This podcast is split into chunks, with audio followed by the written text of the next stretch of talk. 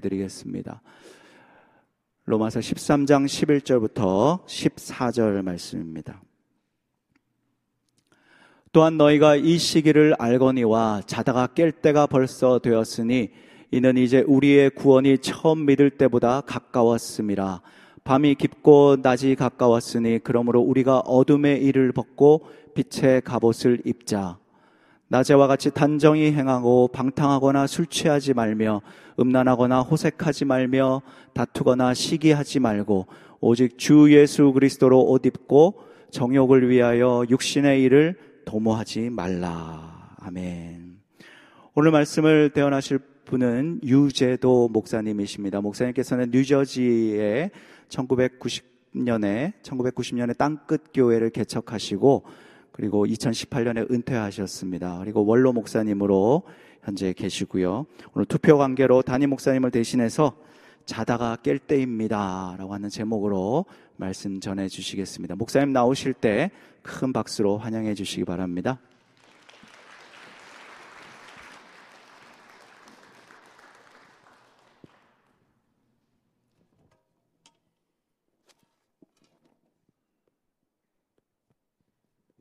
기도하고 하나님 말씀을 같이 듣도록 하겠습니다. 전능하신 하나님, 오늘 예배를 통해서 영광 받으시고 사랑하는 성도들에게 꼭 필요한 주님의 음성을 이 부족한 종을 통해서 하나도 남김없이 쏟아부어 주시옵소서. 성령으로 충만한 이 시간이 되게 하여 주시옵소서. 예수님의 이름으로 간절히 기도하옵나이다. 아멘. 오늘 귀한 주일 예배를 이렇게 같이 드리게 돼서 먼저 하나님께 영광을 올려드리고 또 예배를 드리시는 모든 분들에게 하나님의 은혜가 충만하게 임하기를 간절히 기도합니다. 우리 하나님께서 섭리가 계셔서 부족한 종을 우리 귀한 펠로우십 교회에 보내주셨습니다. 우리가 이 시간 같이 살아계신 하나님의 뜻을 찾고 하나님의 음성을 듣고 예배가 끝나고 나갈 때는 순종하기로 결단하며 나아가는 귀한 예배가 될 수 있기를 바랍니다. 오늘이 11월의 첫날이면서 거룩한 또 주일이 되겠습니다. 예, 코로나 바이러스 전염병으로 인해서 전 세계가 고통 가운데 있습니다. 예, 이 자리에 예배드리시는 여러분 한 분 한분 그리고 가정 그리고 예, 우리 펠로우십 교회가 이 역경을 잘 이기고 승리할 수 있기를 간절히 바랍니다. 제가 오늘 제 아내하고 같이 여기 왔습니다. 지난 3월 달부터 예, 집에서 어, 주로 지내면서 기도하고 또 활동하고 있습니다. 그런데 감사한 것은 매일 아침 식사하고 아내와 함께 가정 예배를 드리게 된 것입니다. 예, 결혼 생활 한 40년이 예, 됐는데요. 그동안 못 해본 것을 꾸준히 지금까지 이렇게 아침마다 예, 가정 예배를 드리게 된 것이 얼마나 감사한지 모릅니다. 영어로 된 그 어, 어퍼룸이라고 하는 다락방 그 것을 놓고서 말씀을 읽고 그걸 또 읽고 기도하고 그러는데 참 은혜를 많이 받습니다. 또 제가 지금 이제 중남미 선교사로 일을 하고 있기 때문에 Spanish 말로 된 예, 다락방도 비교해 가면서 읽는데 예, 많은 은혜를 받고 있습니다. 저는 2년 전에 뉴저지에 있는 제가 섬기던 땅끝 교회 28년 섬기고 조기 은퇴를 했습니다. 그래서 하나님께서 주신 calling을 이제 순종하면서 선교사로다가 활동을 하고 있습니다. 그런데 올해 이제 여러 나라를 나가기로 다 비행기표를 사놨는데요. 이 코로나로 인해서 다 그것이 끊겨버리고 말았습니다. 그래서 집에서 어, 그저 이렇게 가정에서 활동을 하고 있는데 지난 5월 달에 우리 하나님께서 지혜를 주셨어요. 그래가지고 이 유튜브 방송을 하게 됐습니다. 제가 세운 선교 기관 이름이 2618 선교회인데 그걸 중심으로 해서 매주일 한 번씩 기독교 교육 유튜브 영상을 올리고 있는데요. 지금까지 꾸준히 해오고 있습니다. 하나님께서 한 길을 막으시면 다른 길을 열으시는구나 하는 것을 깨달았습니다. 그래서 이제 줌을 통해서 신학교 강의도 하고 있고요.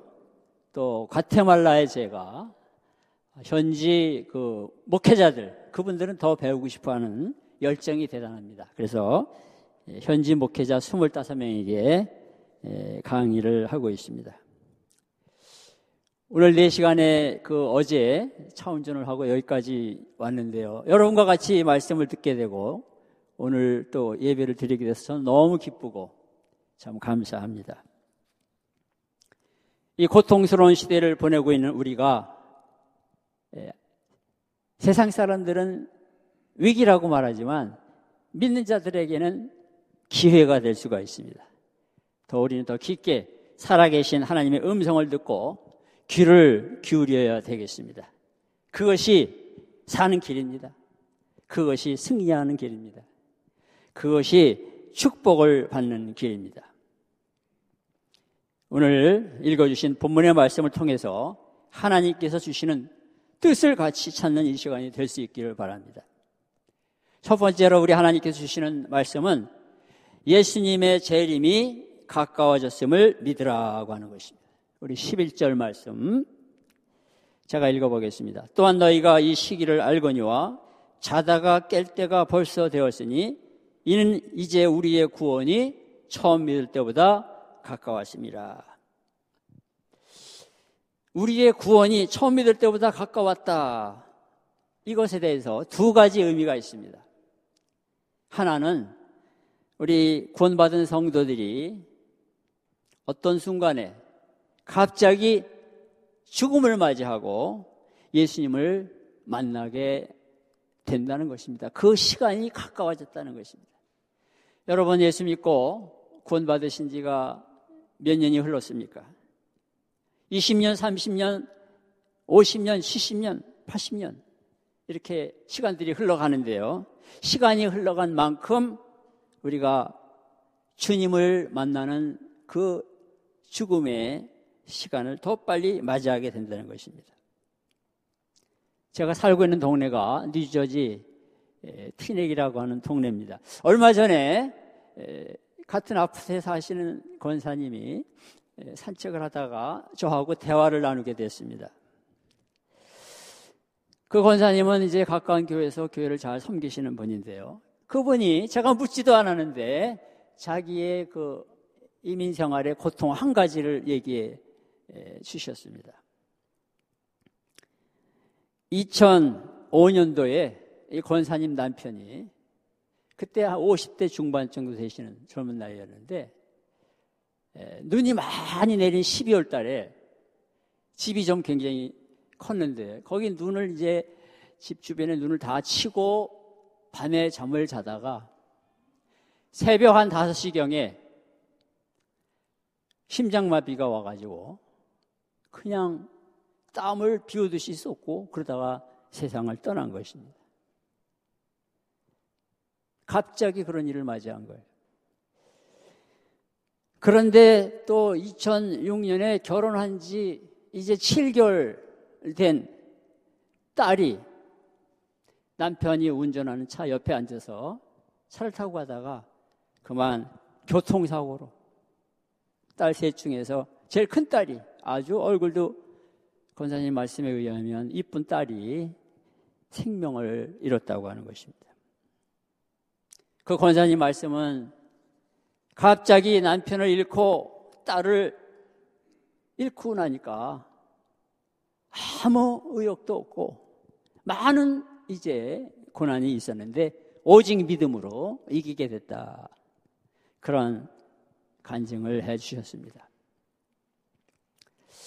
여러분 이 11절에 너희가 이 시기를 알거니와 자다가 깰 때가 벌써 되었으니 이제 우리의 구원이 처음 믿을 때보다 가까웠음이라고 하는 우리의 구원이라고 하는 것은 또 다른 의미가 있는데 예수 그리스도의 재림 때에 이루어질 종국적인 구원을 가리키는 것입니다. 그래서 이 말씀은 예수 그리스도의 재림이 가까워졌다는 뜻입니다. 성경을 읽어보시면 예수님의 재림에 대해서 많은 것을 말씀하고 있는 것을 우리가 알게 됩니다. 예수님께서도 친히 자신의 재림에 대해서 여러 번 아주 강하게 말씀하셨습니다. 마태복음 24장 42절에서 44절을 보면 이렇게 나와 있습니다. 그러므로 깨어 있으라. 어느 날에 너희 주가 임할는지 너희가 알지 못함이니라. 너희도 아는 바니 만일 집 주인이 도둑이 어느 시각에 올 줄을 알았더라면 깨어 있어 그 집을 뚫지 못하게 하였으리라. 이러므로 너희도 준비하고 있으라 생각하지 않은 때 인자가 오리라. 저는 성경을 어, 읽고 연구하는 가운데 어떻게 예수님께서 자기 자신의 재림을 도둑이 갑자기 집안에 들어오는 것으로 비유했을까? 도둑이라고 하는 것은 안 좋은 그런 개념인데 어떻게 그렇게 비유하셨을까? 그런 생각을 해 보았습니다. 그런데 사도 바울도 데살로니가전서 5장 1절과 2절에서 재림을 그렇게 비슷하게 말했습니다. 제가 읽어보겠습니다. 형제들아 때와 시기에 관하여는 너에게 쓸 것이 없으면 주의 날이 밤에 도둑같이 이럴 줄을 너희 자신이 자세히 알기 때문이라. 여러분 사도 바울이 예수님의 재림을 도둑이 오는 것으로 비유했습니다. 근데 놀랍게도 사도 베드로도 예수님의 재림을 도둑이 갑자기 오는 것으로 비유했습니다. 베드로후서 3장 10절입니다. 그러나 주의 날이 도둑같이 오르니 그날에는 하늘이 큰 소리로 떠나가고 물질이 뜨거운 불에 풀어지고 땅과 그 중에 있는 모든 일이 드러나리로다. 제가 초등학교 다닐 때 저희가 살던 동네가 서울시 서대문구 창천동이었습니다. 지금 연세대학교 들어가는 그 왼쪽 길, 거기 동네가 있었습니다. 제가 어렸을 때온 식구가 밤에 콜콜 자고 있는데 밤 한밤중에 도둑이 들어왔습니다. 그래가지고 도둑이 머리맡을 걸어 다니면서 뭐 가구도 열고 하여간 다 가져가 버렸어요. 저는 그때 그 놀랍고 두려웠던 것을 지금도 생생하게 기억합니다. 예수님께서 어느 날 갑자기 재림하시는데 마치 도둑이 갑자기 오듯이 재림하신다고 말씀하셨습니다. 그래서 우리 믿는 자들에게 준비하고 깨어 있으라. 항상 준비하고 있으라고 말씀을 해 주고 계시는 것입니다. 여러분 신약 성경에는 예수님의 재림을 300번이나 말했습니다. 예수님께서 한 번만 말씀하셨어도 우리는 지키고 따라가야 되는데 그리고 주님은 반드시 그 말씀대로 행하시는데 300번이나 예수님의 재림을 말씀했습니다. 우리가 가진 성경 마지막 장인 요한계시록 22장에는 세 번이나 재림을 말씀하셨습니다. 요한계시록 22장 7절에 보면 예수님 말씀입니다. 보라 내가 속히 오리니 이 두루마리의 예언의 말씀을 지키는 자는 복이 있으리라. 요한계시록 22장 12절에도 말씀하셨습니다. 보라 내가 속히 오리니 내가 줄 상이 내게 있어 각 사람에게 그가 행한 대로 갚아주리라. 그런데 한번 또 말씀하셨습니다. 요한계시록 22장 20절에 이것들을 증언하신 이가 이르시되 내가 진실로 속히 오리라 하시거늘 아멘 주 예수여 오시옵소서. 한번 따라해 보시겠습니다. 아멘 주 예수여 오시옵소서. 이것은 아람어로 마라나타라 그럽니다. 예수 그리스도의 긴박한 재림 선포에 대한 요한의 응답이고 재림을 사모하는 모든 성도들의 신앙 고백인 것입니다. 아멘 주 예수여 어서 오시옵소서 이 마라나타가 우리의 신앙 고백인 것입니다. 우리의 기도 제목인 것입니다. 여러분 이 재림에 대한 신앙 고백을 가지고 계십니까? 우리는 마라나타의 신앙을 갖고 살아가야 되겠습니다. 영적으로 깨어 있어야 되겠습니다. 깨어 있으면서 재림하실 주님을 날마다 순간마다 기다리고 준비하는 사람이 되어야 됩니다. 11절의 말씀을 하셨습니다. 또한 너희가 이 시기를 알거니와 자다가 깰 때가 벌써 되었으니 이제 우리의 구원이 처음 믿을 때보다 가까웠습니다. 누가복음 21장 5절에서 32절을 보면 재림에 대한 말씀이 나오는데요. 온 우주 만물과 세상의 마지막 때 종말에 일어날 일들이 자세히 기록되어 있습니다. 그 중에서 시간 관계상 몇 절만 읽어보겠습니다. 누가 보면 21장 10절과 11절에 보면 이런 말씀이 나옵니다. 또 이르시되 민족이 민족을 나라가 나라를 대적하여 일어나겠고 곳곳에 큰 지진과 기근과 전염병이 있겠고 또 무서운 일과 하늘로부터 큰 징조들이 있으리라. 누가 보면 21장 25절에 이런 말씀이 나옵니다. 1월 성신에는 징조가 있겠고 땅에서는 민족들이 바다와 파도의 성난 소리로 인하여 혼란한 중에 곤고하리라. 27절에 보면 그때 사람들이 인자가 구름을 타고 큰 영광으로 오는 것을 보리라. 저는 이 말씀을 읽고 묵상하다가 11절 말씀에서 깜짝 놀랐습니다. 11절에 이런 말씀이 나와 있습니다. 곳곳에 큰 지진과 기근과 전염병이 있겠고 여러분 지금 코로나 전염병으로 온 세상이 고통을 받고 두려워하고 있습니다. 그러나 예수님을 믿고 구원받은 성도들은 영적으로 깨어서 더욱 간절하게 예수님의 재림을 기다려야 하겠습니다. 누가 보면 21장 11절에 마지막 때에는 언젠지는 알 수가 없습니다. 재림의 정확한 날짜와 시간을 알 수가 없지만 큰 지진과 기근과 전염병이 있겠다 그랬습니다. 예수님의 재림을 준비하는 사람이 되어야 하겠습니다. 이 시대를 바라보면서 성경 말씀을 읽으면서 그렇게 우리가 살아가야 되겠습니다. 영적으로 자다가 깨어야 합니다. 신앙적으로 지금은 자다가 깰 때입니다.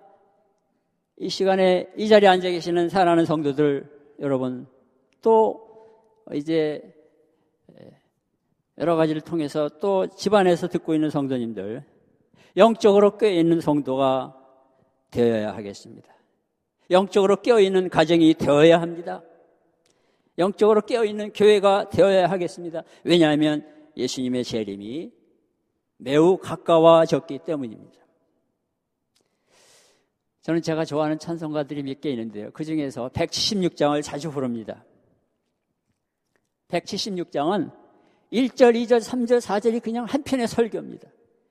주 어느 때 다시 오실는지 아는 이가 없으니 등 밝히고 너는 깨어 있어 주를 반겨 맞으라 주 안에서 우리 몸과 마음이 깨끗하게 되어서 주 예수님 다시 오실 때에 모두 기쁨으로 맞으라. 2절, 3절, 4절 그냥 다 설교입니다. 메시지입니다. 여러분 이 찬송가를 제가 좋아하는 이유 중에 하나가 재림에 관한 찬송가인데 이 찬송가를 가사를 쓴 사람이 크로스비라고 하는 앞을 못 보는 신실한 여자 성도였습니다. 1820년에 태어나서 95년을 살았습니다. 육신적으로는 맹인이었지만 영적인 눈이 활짝 열려 있었던 것입니다. 이 크로스비 여자 성도는 태어난 지 6주 만에 의사가 실수해서 그만 앞을 못 보게 되었습니다. 그러나 일평생 8천곡 이상의 찬송과 가사와 복음송과 가사를 썼습니다. 그래서 미국에서 이 여자분을 찬송가의 여왕이라고 부릅니다. 우리 찬송가 속에서도 이분의 찬송이 제일 많이 들어가 있습니다. 나의 갈 길 다 가도록 이분이 쓴 겁니다. 예수 나를 위하여 인내하신 구세주여 나의 영원하신 기여 다 이분이 작사한 것입니다. 근데 이분의 일평생 신앙생활 가운데서 전환점이 있었습니다. 1846년에 이분이 이제 뉴욕 출생인데요. 전염병이 이 지역을 창궐 했습니다. 콜레라가 창궐 했습니다. 수많은 사람들이 막 죽어나갔습니다.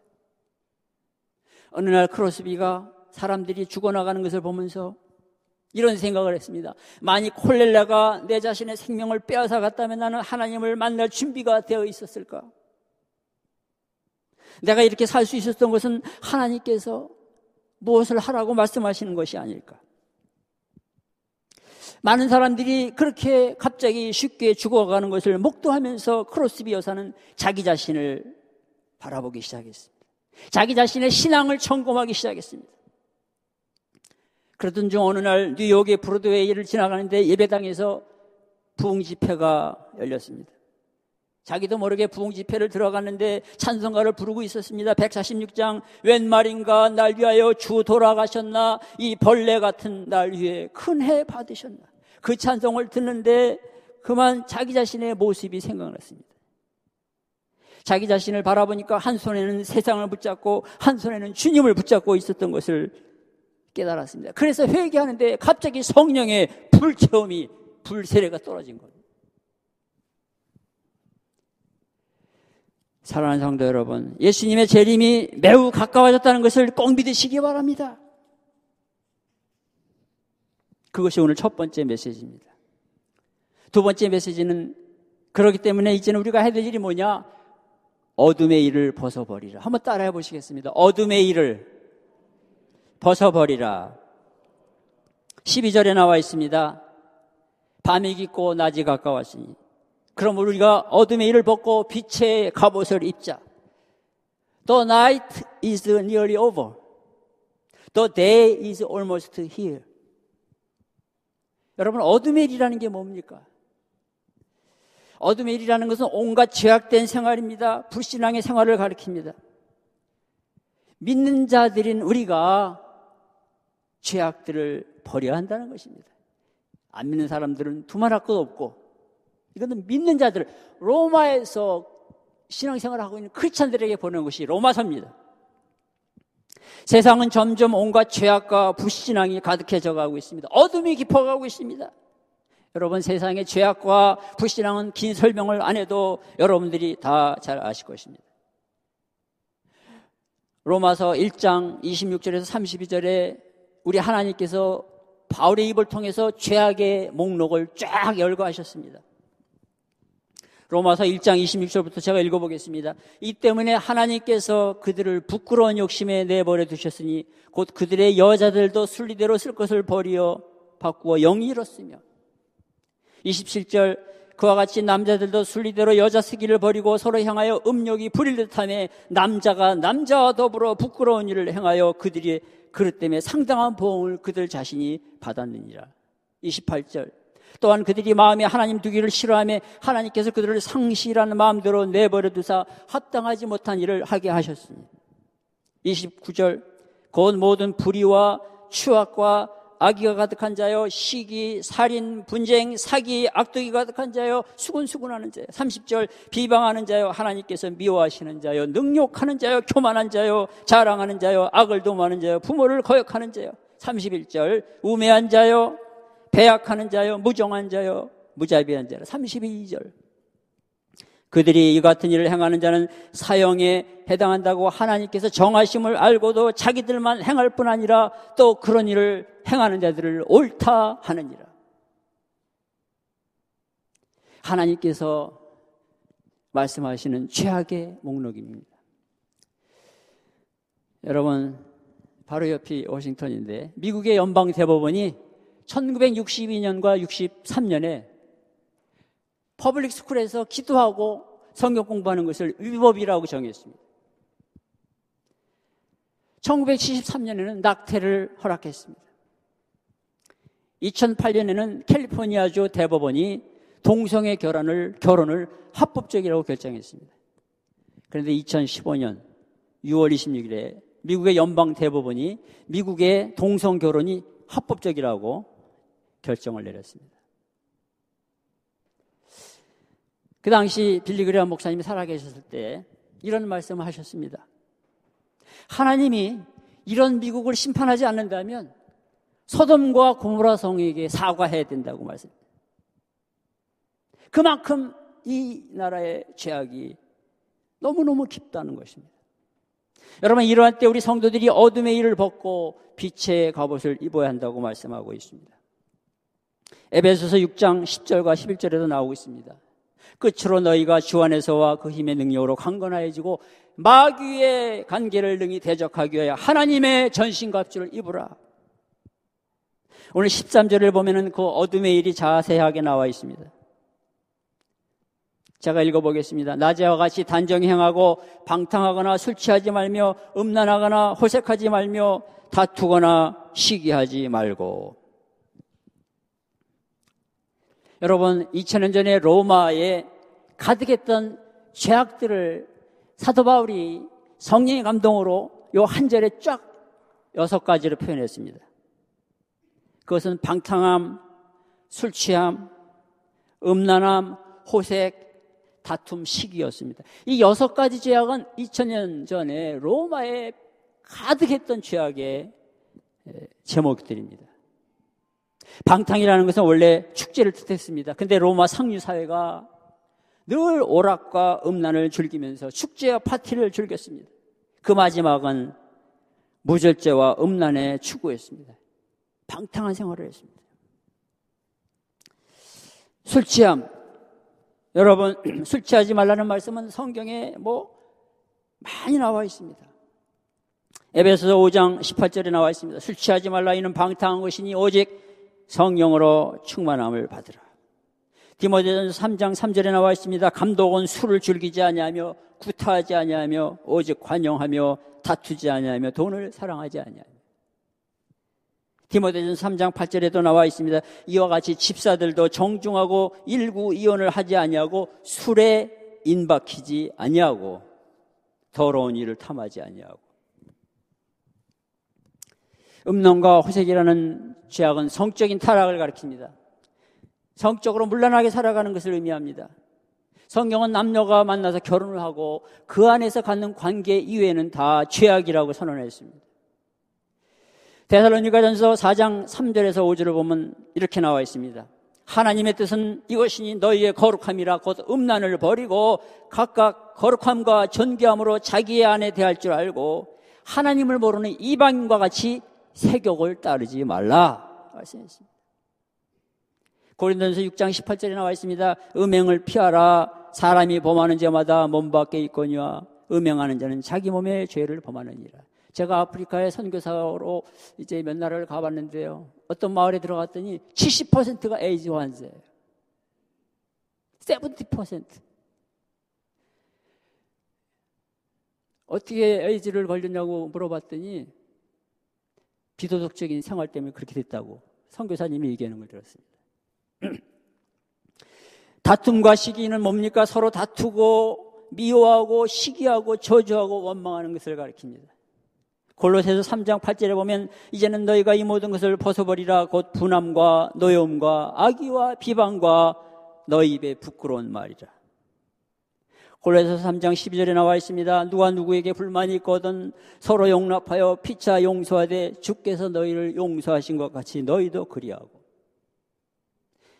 여러분 오늘은 이 세상은 어떻습니까? 미국이나 한국이나 온 세상은 로마 시대보다 더 타락하고 어두운 죄악이 깊어가고 있습니다.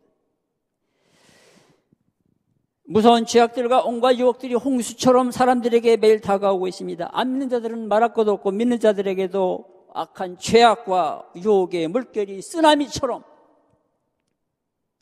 성남 파도처럼 밀려오고 있습니다. 이 시간 예배 드리시는 여러분들, 여러분들에게는 어떤 죄악과 어떤 유혹들이 날마다 반복해서 다가옵니까? 예수님의 십자가 앞에 나아가 어둠의 일을 날마다 벗어버려야 하겠습니다. 온 세상과 우리가 코로나 전염병으로 인하 여러 가지 위기를 겪고 있지만 영적으로 볼 때는 기회입니다. 코로나 전염병 때문에 전능하신 하나님을 더욱 의지하게 되고 가정과 교회를 귀하게 여기게 됩니다. 각자가 자기 자신의 깊은 내면을 살펴보게 됩니다. 그리고 성경 말씀과 기도 가운데 살아가도록 만드는 것입니다. 미국의 유명한 목사님, 지금도 설교하고 계시는데, 릭 워렌 목사님이 오래전에 목적이 이끄는 삶, The Purpose Driven Life라는 책을 썼습니다. 굉장한 베스트셀러인데, 그 책에 보면 26장, 27장에서 믿는 자들이, 믿는 자들이 온갖 죄악과 무서운 유혹을 이길 수 있는 구체적인 방법을 몇 가지 제시했습니다. 그분은 그 온갖 죄악과 유혹을 시험이라는 말로 간단하게 이렇게 표현했는데요. 첫 번째, 시험이 다가오는 것을 두려워하지 말라는 것입니다.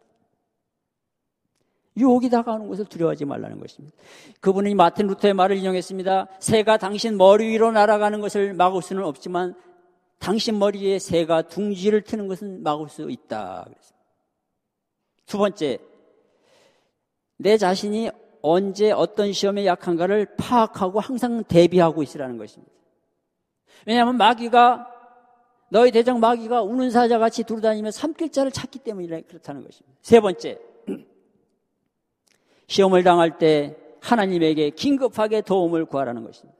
시험이 닥치면 하나님과 길게 기도하기 어려우니까 간단하게 하나님 도와주세요. SOS를 치라는 거예요. 네 번째로 시험이 다가오려고 할 때 관심을 빨리 선한 대로 돌리라는 것이죠.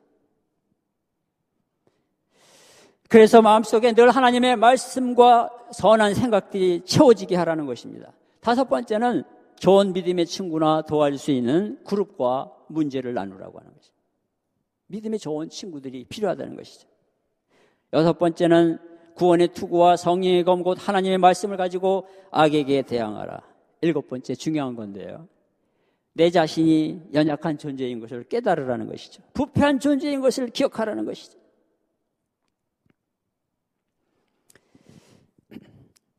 여러분, 354년에 북아프리카에 어거스틴이라는 사람이 태어났습니다. 어머니는 아주 신앙이 좋은 모니카였고 아버지는 이교도 믿음이 없는 사람이었습니다. 그런 가정에서 태어난 어거스틴이 16살 때 이런 고백을 합니다. 나는 정욕의 노예다. 그런 고백을 했습니다. 온갖 어거스틴은 정욕의 수렁에 빠졌습니다. 행실이 좋지 못한 친구들과 매일 어울렸습니다. 도둑질도 했습니다. 교만과 허영이 가득한 생활이 계속되는데 17살 됐을 때 한 젊은 여성을 만나 동거하며 살았습니다. 18살 때 아들을 낳았습니다. 또 그 여성과 14년을 살다가 그 여성을 버리고 다른 여자와 또 더 부끄러운 관계를 갖게 되었습니다. 그는 20살 정 넘었을 때 그, 그 당시에 아주 혼합주의 이단 종교인 마니교를 따라가게 되었습니다. 하나님에게서 멀리 멀리 떠난 것입니다. 383년에 최고의 연설가가 되겠다고 야망을 품고 로마로 갔습니다. 어머니는 밤새도록 늘 울면서 기도하면서 쫓아갔습니다. 그래서 어머니 모니카가 어거스틴에게 말합니다. 너 예배라도 드려라. 교회라도 나가라고 말합니다. 그래서 그 당시에 가장 유명한 설교자였던 암브로스가 설교하는 교회를 나가도록 해서 할 수 없이 빌려서 교회를 갔는데 여러분 억지로 왔어도 은혜를 받는 거예요. 어거스틴이 그 예배에 들어가서 설교의 은혜를 받았습니다. 그런데 아직 확신은 없었습니다. 그래서 어느 날 자기의 지난 날의 모든 죄악들을 회개하고 묵상하면서 고통하고 괴로워하고 있는데 어디서 아이들이 부르는 노래소리가 들렸습니다. 집어 들고 읽어라. 라틴어로 톨레 레게. 집어 들고 읽어라. 그 순간에 여거스틴이 자기도 모르게 방에 들어가서 성경책을 집어서 읽었는데 오늘 본문 말씀이 바로 그때 펴졌습니다. 로마서 13장 13절부터 14절을 읽게 되는데 갑자기 마음이 뜨거워진 거예요. 눈에서 눈물이 나고. 그래서 마음속에 확신이 다가오고 평화가 다가오고 은혜가 다가와서 그는 새 사람이 결정적으로 되게 된 것입니다. 오늘 말씀 때문에 그렇게 된 것입니다.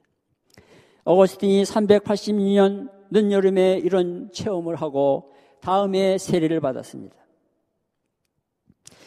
여러분, 그 이유는 어머니 모니카의 30년 넘는 기도였다고 하는 것입니다. 밤마다 눈물로 지새우는 어머니의 기도 때문에 어거스틴은 가장 악한 그런 삶에서 성자가 됐습니다. 그래서 어거스틴이 이런 말을 했습니다. 나의 생애는 경건한 어머니 때문에 변화되었다. 나에게 있어서 어머니는 하나님의 음성이었다고 고백을 했습니다. 여러분, 어거스틴은 모든 기독교 신학자들에게 최고의 권위로 인정을 받습니다. 우리 개신교의 토대를 세웠습니다. 중세 신학의 토대를 세웠습니다. 2000년 기독교 역사상 가장 영향력 있는 인물로 꼽히게 되었습니다. 일평생 113권의 책을 썼습니다. 사랑하는 성도 여러분, 어둠의 일을 날마다 벗어버리시기를 바랍니다. 주님의 음성입니다.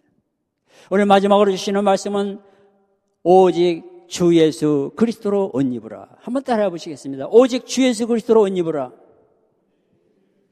14절에 나와 있습니다. 오직 주 예수 그리스도로 옷 입고 정령을 위하여 육신의 일을 도모하지 말라. 여러분 무슨 뜻입니까? 주 예수 그리스도로 옷 입으라고 하는 것은 예수 그리스도와 합하여 살아가라는 것입니다. 갈라디아서 2장 20절에 나오는 것처럼 내가 그리스도와 함께 십자가에 못 박혔나니 그런 얘기 전에 내가 사는 것이 아니요 오직 내 안에 그리스도께서 사시는 것이라. 미국의 유명한 존 맥아더 목사님은 이렇게 설명을 했습니다. 이 구절은 성화를 말하고 있는 것이다. sanctification, 성화를 말하고 있는 것이다. 생각이 성화되고 행동이 성화되어야 된다는 것을 말하는 것이다. 그렇게 설명을 했습니다. 여러분, 그래서 우리들은 날마다 예수 그리스도로 옷 입어야 됩니다. 무슨 뜻입니까? 예수 그리스도를 본받고 따라가야 됩니다. 예수님과 매일 매 순간 동행해야 됩니다. 예수님처럼 말씀 가운데, 기도 가운데 살아가야 됩니다. 예수님처럼 성령의 능력으로 교회도 섬기고 하나님의 일을 해야 되는 것입니다. 이렇게 예수님을 닮아서 살아가는 저와 여러분이 되어야 되겠습니다. 한국에 이런 일에 모델이 되는 한 분을 소개하고 제 설교를 마치겠습니다. 양재평 장로님이라는 분이 한국에 계셨습니다. 이분은 여수 애양원에서 생을 마셨습니다. 이분이 1924년생입니다. 오나밀려 가정에 유일한 아들로 태어났습니다. 근데 불행하게 15살에 문득병이라고 부르는 요즘은 나환자라 그러는 한센시병에 걸리고 말았습니다. 동네에서 쫓겨났습니다. 처음에는 소록도로 갔습니다. 너무 괴로워서 죽으려고 양재물도 먹고 쥐약도 먹고 했는데 죽지 않았습니다. 그러다가 1942년 12월 50일, 25일 성탄절에 18살이 됐는데 애양원으로 들어갔습니다. 전라남도 여수 애양원. 저도 여러 번 거기를 가본 적이 있습니다. 거기서 예수님을 만났습니다. 그 당시에 목회하시던 손양원 목사님, 사랑의 원자탄 손양원 목사님 통해서 세례를 받고 이제 신앙생활을 열심히 하다가 1978년도에 54살 때 장로님이 되셨습니다. 근데 이분의 일생은 참 여러 가지로 어려웠습니다. 30살 되었을 때 결혼했는데 아내도 나 환자입니다. 근데 한 해가 지났을 때 이 눈을 그만 실명을 했습니다. 그리고 손에 감각이 없어지고 말았습니다. 부모가 6.25 때 공산군에게 학살당해 버리고 말았습니다. 이 양재평 이분에게 남은 것은 청각과 기억력이었습니다. 그래서 그는 이제 어느 날부터 1954년부터 자기처럼 그렇게 돼버린 사람들을 모아서 여러분 손가락이 없어서 점자도 못 읽으니 또 앞을 보기가 어려우니 우리 성경을 암송합시다. 그래갖고 1954년부터 성경 암송반이 생겼어요. 그렇게 해서 성경을 암송하는데 20년 만에 신약 성경을 다 외우게 됐습니다. 별명이 성경 녹음기가 되었습니다. 장로님으로 마지막까지 교회를 잘 섬기고 그러다가 아, 이제 이분은 2007년 10월에 84세로 예, 소천했습니다. 그래서 이분은 그런 삶을 살았는데요. 그 애양원에 있는 교회, 성산교회는 뭐 주일 예배, 수요일 예배, 금요 예배뿐만 아니라 매일 낮 12시에 민족과 세상을 위한 중보기도 시간이 또 있어서 하여간 이런 모든 예, 모임과 집회에 참여하면서 주의 일을 열심히 했던 것입니다. 제가 몇 년 전에, 오래전에 거기를 방문한 적도 있었는데요. 거기에 목회자로 섬기던 이광일 목사님이 저에게 이메일을 보내주셨습니다. 그런데 자기 교회를 소개하는데 그 할머니 한 분을 소개하셨습니다. 그 이메일에서 최순엽 할머니가 88세인데 발에 상처가 있고 이분들이 다 이제 문득병에 걸렸다가 나으신 분들이지만 몸에 상처가 있습니다. 그래서 나이도 많고 교회를 나오기 힘드니까 또 새벽 기도도 못 나오니까 일주일에 하루는 새벽 기도를 오기 위해서 금요일 저녁에 교회로 나와서 저녁을 굶고 저녁 기도에 참석하고 그래서 금요일 저녁에 교회에서 잠을 자고 그리고 토요일 새벽 기도를 참석했다고 하는 것입니다.